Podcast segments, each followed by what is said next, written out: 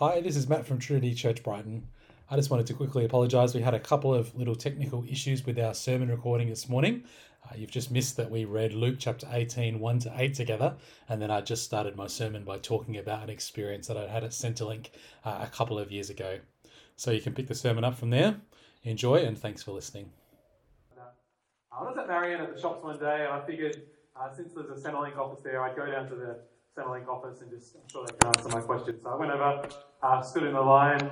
I remember noticing as I went in, there was a couple of like really big security guards. I was like, oh, that's a little bit strange, but I guess lots of desperate people show up here, so they need the security guards. So noticed that. And I stood in line, got to the front of the line, come up to the person who was there and said, hi, look, I'm just wondering if I can get help with OZ study. I've just got a question.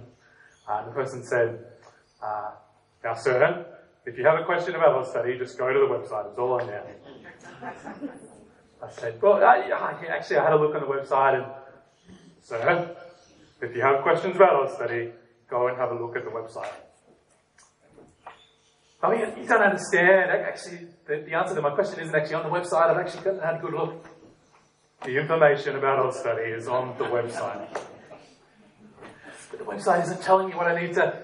If it's not on the website, sir, you can always ring up the hotline. But I'm literally standing right here. Surely I can just, sir, do I need to get the security guards? I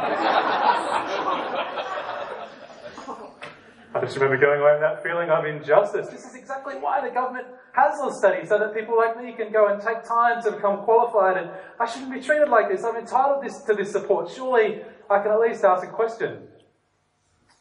Oh, that's how I felt after that one interaction. Put yourself in the shoes for a minute of this woman in the parable, in the story that Jesus tells. A widow who would have had a number of rights under first century Jewish law, to rights to things like food and support, and yet when she goes to the judge, meant to be the one who's meant to ensure that she gets justice, time and time again he turns her away. The judge doesn't care. He doesn't care what God thinks. He doesn't care what people think. Again and again, the woman comes to him. Please, I'm desperate. I don't have enough to get by. I don't have anyone else who can help. I'm entitled to this support. What about my rights? What about justice? Justice is a big thing in our world at the moment, isn't it?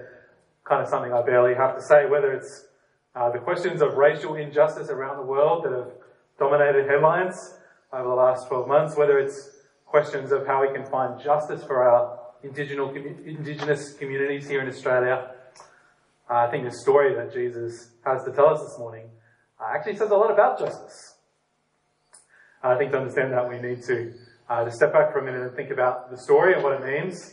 You might know that for term one here at Trinity Church, we're spending time in the Gospel of Luke.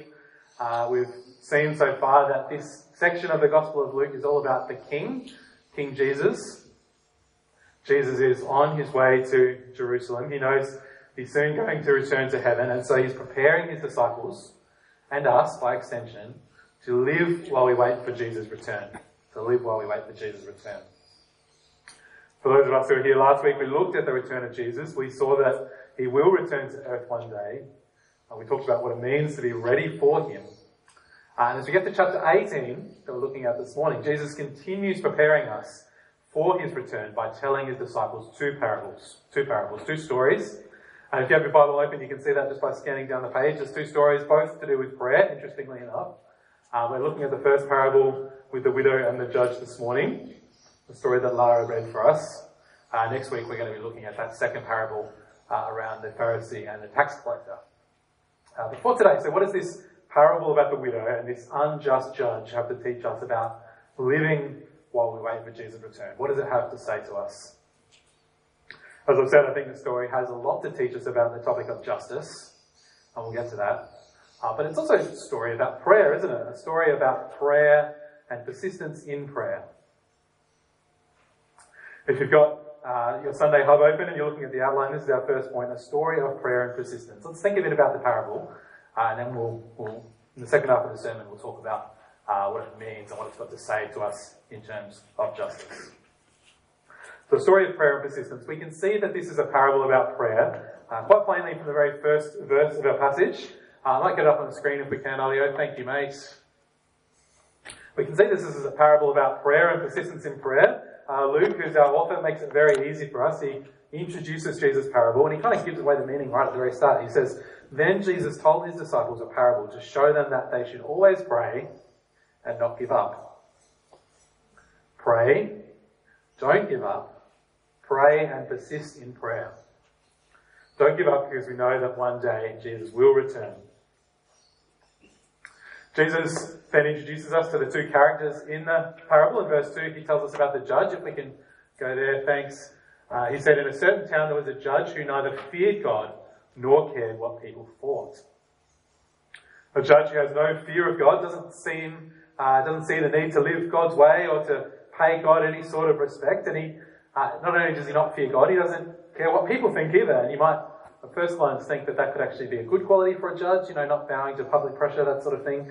But what this is actually getting at is that this judge doesn't care about people. He doesn't have any compassion. He also doesn't care about his reputation. He doesn't care if people know he's corrupt. Very likely he was a judge who was using his powerful position to extort the less fortunate. Probably made sure the courts looked after his friends, used his position to look after people that could claim back. I think it's probably the sort of guy who would always have had tickets to the footy in the corporate box based on who he'd done favours for. And then at the other end of the scale, we meet the widow. Verse 3, "There was a widow in that town who kept coming to him with a plea, 'Grant me justice against my adversary.'" The widow couldn't really be more different from the judge, could she? The judge is powerful, extorting people. The woman is powerless. The judge is connected. The widow, well, generally in Jewish culture, women couldn't really go to court, and so what we would normally do is have a male relative go on your behalf. And so the fact that the widow's going herself probably means that she's totally alone. No husband, no brother to speak to her, no son, no nephew who can plead her case. And all she wants is justice. And in the end, the woman uses the only tool at her disposal, persistence. She comes again and again and again. I'm sure if this was happening at the Centrelink office, she would have been there every morning lining up again and again until she got her. The security guards probably would have known to look out for her. But probably after a little while, the manager of the branch would just think, well, I'm just going to have her in and just talk to her for 20 minutes because she's just going to come up again and again and again if I don't do that. And in the end, the judge relents too. If we go to verse 4, "For some time he refused, but finally he said to himself, 'Even though I don't fear God, don't care what people think, yet because this widow keeps bothering me, I will see that she gets justice so that she won't eventually come and attack me.'" It's quite funny, literally in the original language it says, "I'll see that she gets justice so that she won't come and hit me in the eye." Literally what it says. Of course, all the commentators go, "Oh, this must be a sort of a metaphorical sort of way that they spoke about things." But I don't know. I don't know if the commentators have had that many dealings with crazy, desperate people. She's been showing up at court day after day after day. Maybe the judge is worried that she's going to hide in a dark alley while the judge is walking home and go for his eyeballs.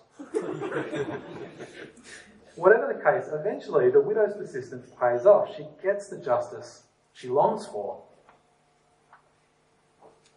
As we've already seen, this is a story about persisting in prayer while we wait for Jesus to return. Pray and don't give up. Learn from the widow's persistence and her attitude. But then Jesus gives us some additional meaning to the parable as well. If we go to verse 6, "And the Lord Jesus said, 'Listen to what the unjust judge says. And will not God bring about justice for his chosen ones who cry out to him day and night? Will he keep putting them off? I tell you, he will see that they get justice, and quickly. However, when the Son of Man comes, will he find faith on the earth?'" Jesus' point is that God actually is a little bit like this unjust judge. Not in a way of similarity, of course, but in a way of contrast. If even this corrupt, selfish, unjust judge will see that the widow gets justice, well, how much more will God, who is good, merciful, just, loving, how much more will God grant justice to his followers? I think what we see here in this parable, it is about prayer and persistence.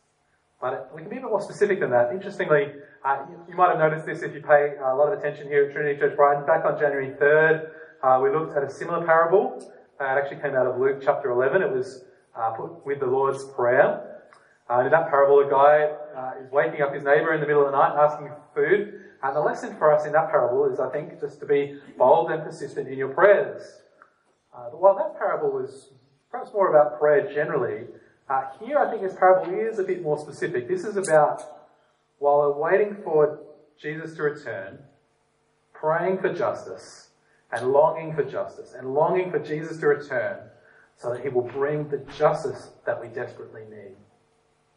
Not so much about prayer in general, more about prayer for Jesus' return and the justice that he will bring specifically. Praying and not giving up, trusting that Jesus will return and bring justice.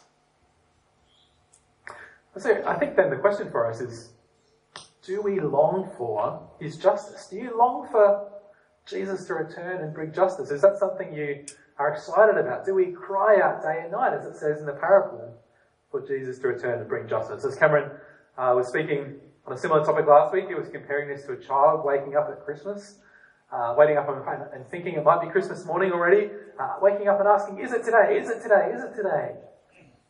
Is Jesus going to come back and bring the justice that I've been waiting for?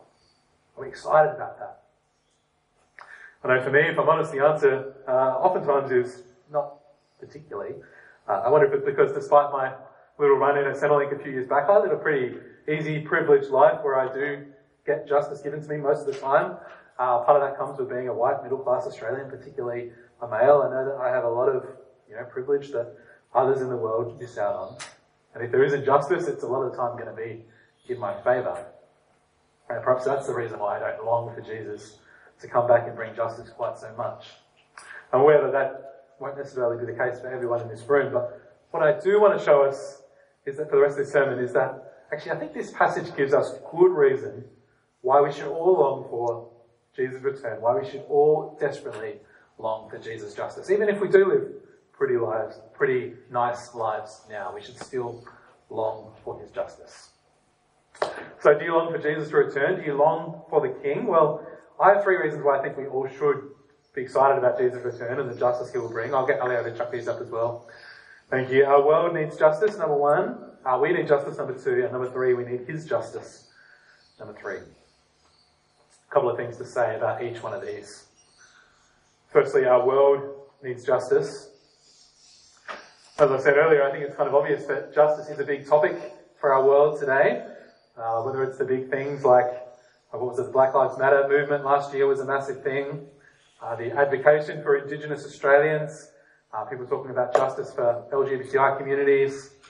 There's obviously also lots of examples that are a bit more on a smaller scale, where people have been crying out for justice. In the past couple of weeks, it was the Collingwood Football Club, the report coming out that Collingwood has a racist culture, and everyone was saying there needs to be justice. We need to put things right. Eddie Maguire has to resign. Someone has to pay for what's happened, which he eventually did. Even our Australian of the Year for 2021 is held up as a champion of justice. It was a woman who was legally stopped from speaking about her sexual assault for years and years and years, and she had to fight and fight to be able to tell her story. Finally, justice was seen to, and we celebrate that. These are, of course, only the things that we might hear about more in the media. There are lots of things the media doesn't necessarily talk so much about. You don't necessarily hear still much about the hundreds of victims of human trafficking in Australia each year. That still happens. You certainly don't hear very much about the thousands of African migrant workers in the Middle East who are basically treated as slaves. We know this is true for Christians around the world too. Lots of injustice, whether it's in Eritrea in Africa, where I read that 70 Christians were released just last week from jail after spending 12 years in jail just for being Christians.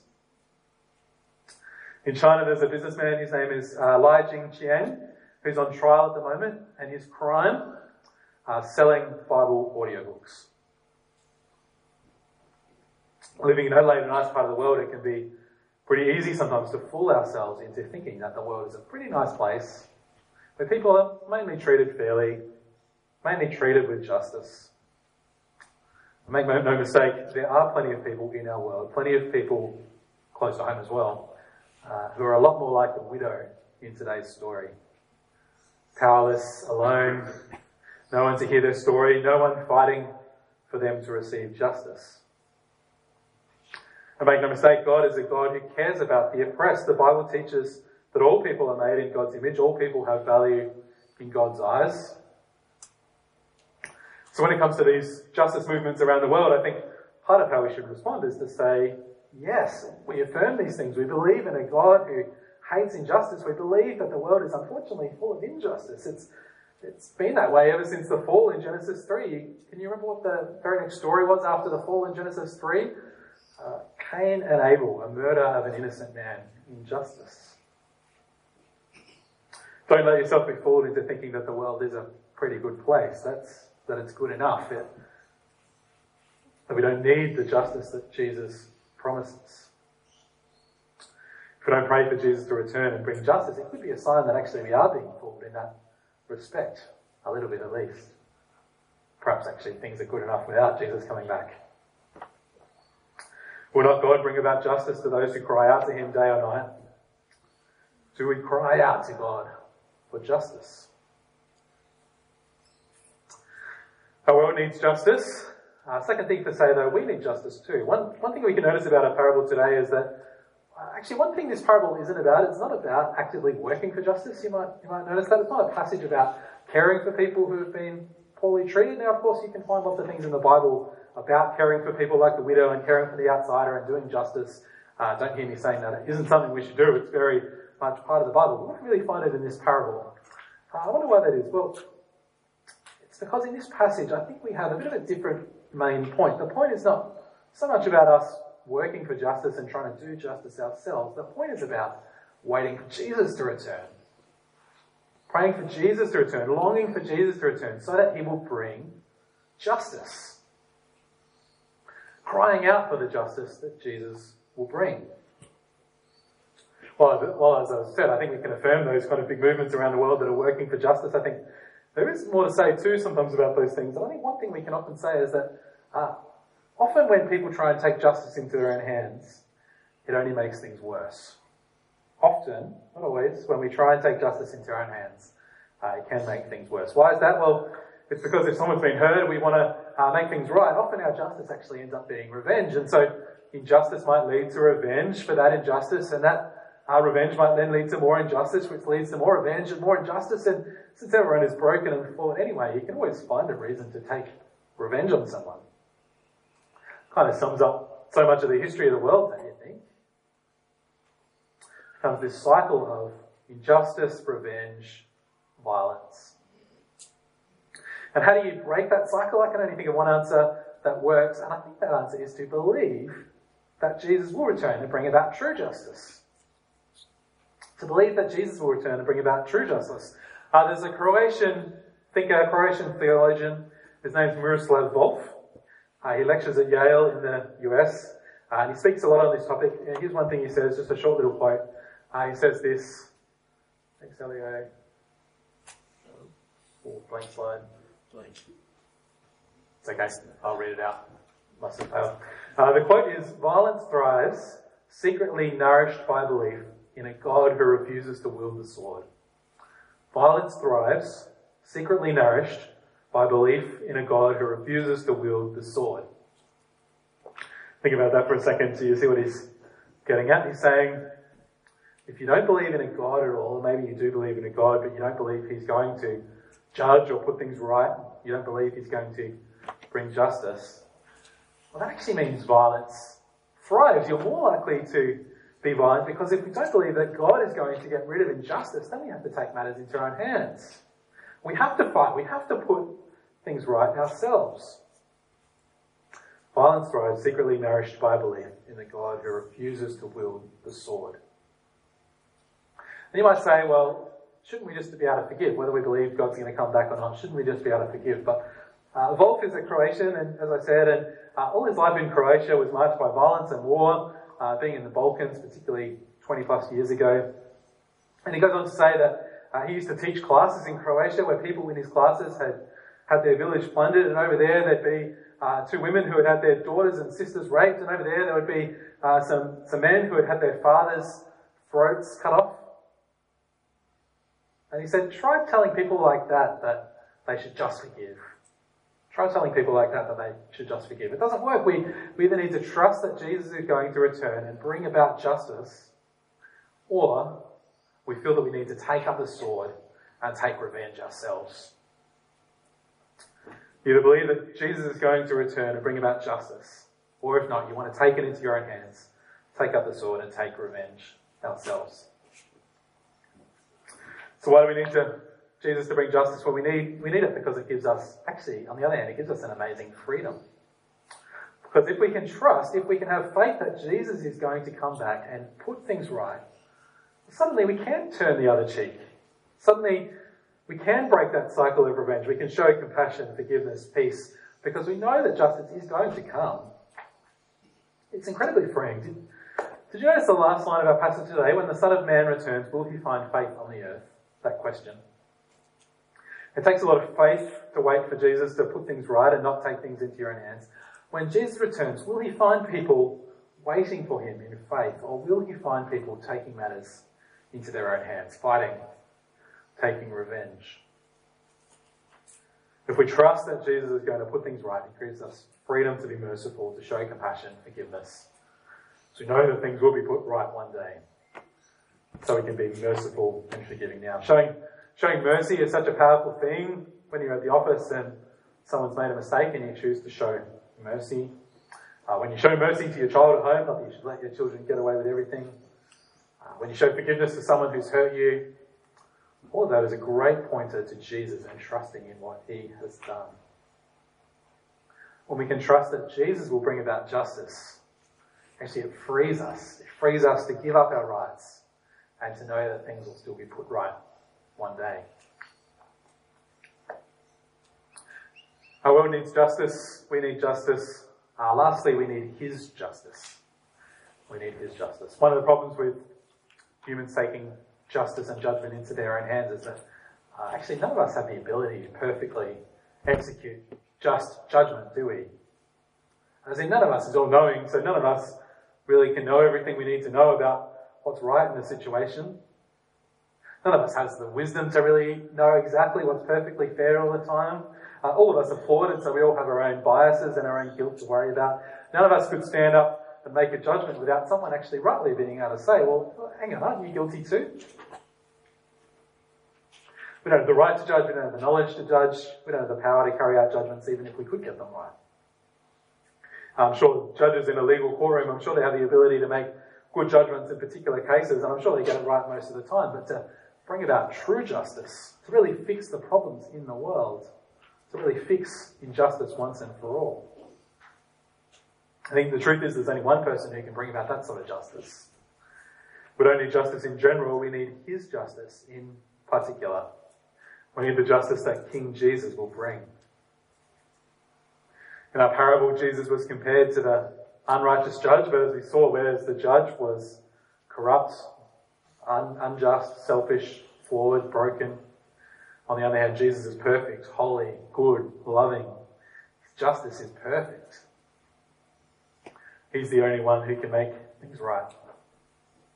And not only that, but it's his justice we need for another reason too. You see, the idea of perfect justice sounds good until you think about it and you realise that if he brings perfect justice, well, actually that might not be good news for us. For those of us who time and time again haven't lived God's way, if he's going to get rid of injustice in the world, well, we need to realise that we're part of the injustice that needs to be dealt with. Jesus is not just the judge of injustice, he's also the one who suffers the greatest injustice. When he gets to Jerusalem and dies on the cross, as we'll look at later this term and get closer to Easter, his death pays the punishment for injustice once and for all, so those who would follow this king need not fear being punished themselves. Jesus' death was the ultimate breaking of the cycle of revenge. Rather than taking revenge on his enemies, he died in their place. So do you want him to return? Do you long for his return? Do you long for the justice of the King? Will you pray for his return and justice that he will bring? Even the unjust judge saw that the widow got justice after her persistence in prayer. Jesus told this parable so that we would pray and not give up. Will you let the brokenness of the world get you down, or will you trust in him to come and put things right? Remember that the world needs justice. It's full of brokenness. There's lots we can affirm about lots of the justice movements around the world today. But while there is something we can affirm about all those things, one of those things we can agree with them, I think we can also add the nuance that oftentimes when humans take justice into our own hands, we only make things worse. So there's a caution there too. And lastly, we can also remember to have hope, because we believe that the one who will bring right judgment, the one who will bring proper justice, is pure, right and good. And he is full of love and he is full of mercy. And in fact, he was willing to bear the punishment for injustice and put it onto himself. Our world needs justice. We need his justice and the freedom that it brings. We need his justice, because no one else's justice will stack up. No one else will save us as well. Let's pray. Dear Father, we thank you for your word, and we thank you for this story that Jesus told. Thank you that you are not like the unrighteous, corrupt judge. Thank you that you are holy, perfect, righteous and good. But thank you that as even this righteous judge could bring justice for the widows, so too can we trust in your Son to bring justice for the world. Thank you for those in this world who care about justice, but help us to show us what it means to trust in Jesus' justice ultimately, rather than always trying to take matters into our own hands. Help us to work out what it means to show mercy instead of seeking revenge. Help us to trust in Jesus and long for his coming. We long for things to be put right in this world. May he come soon and bring the justice that he promises us. Amen.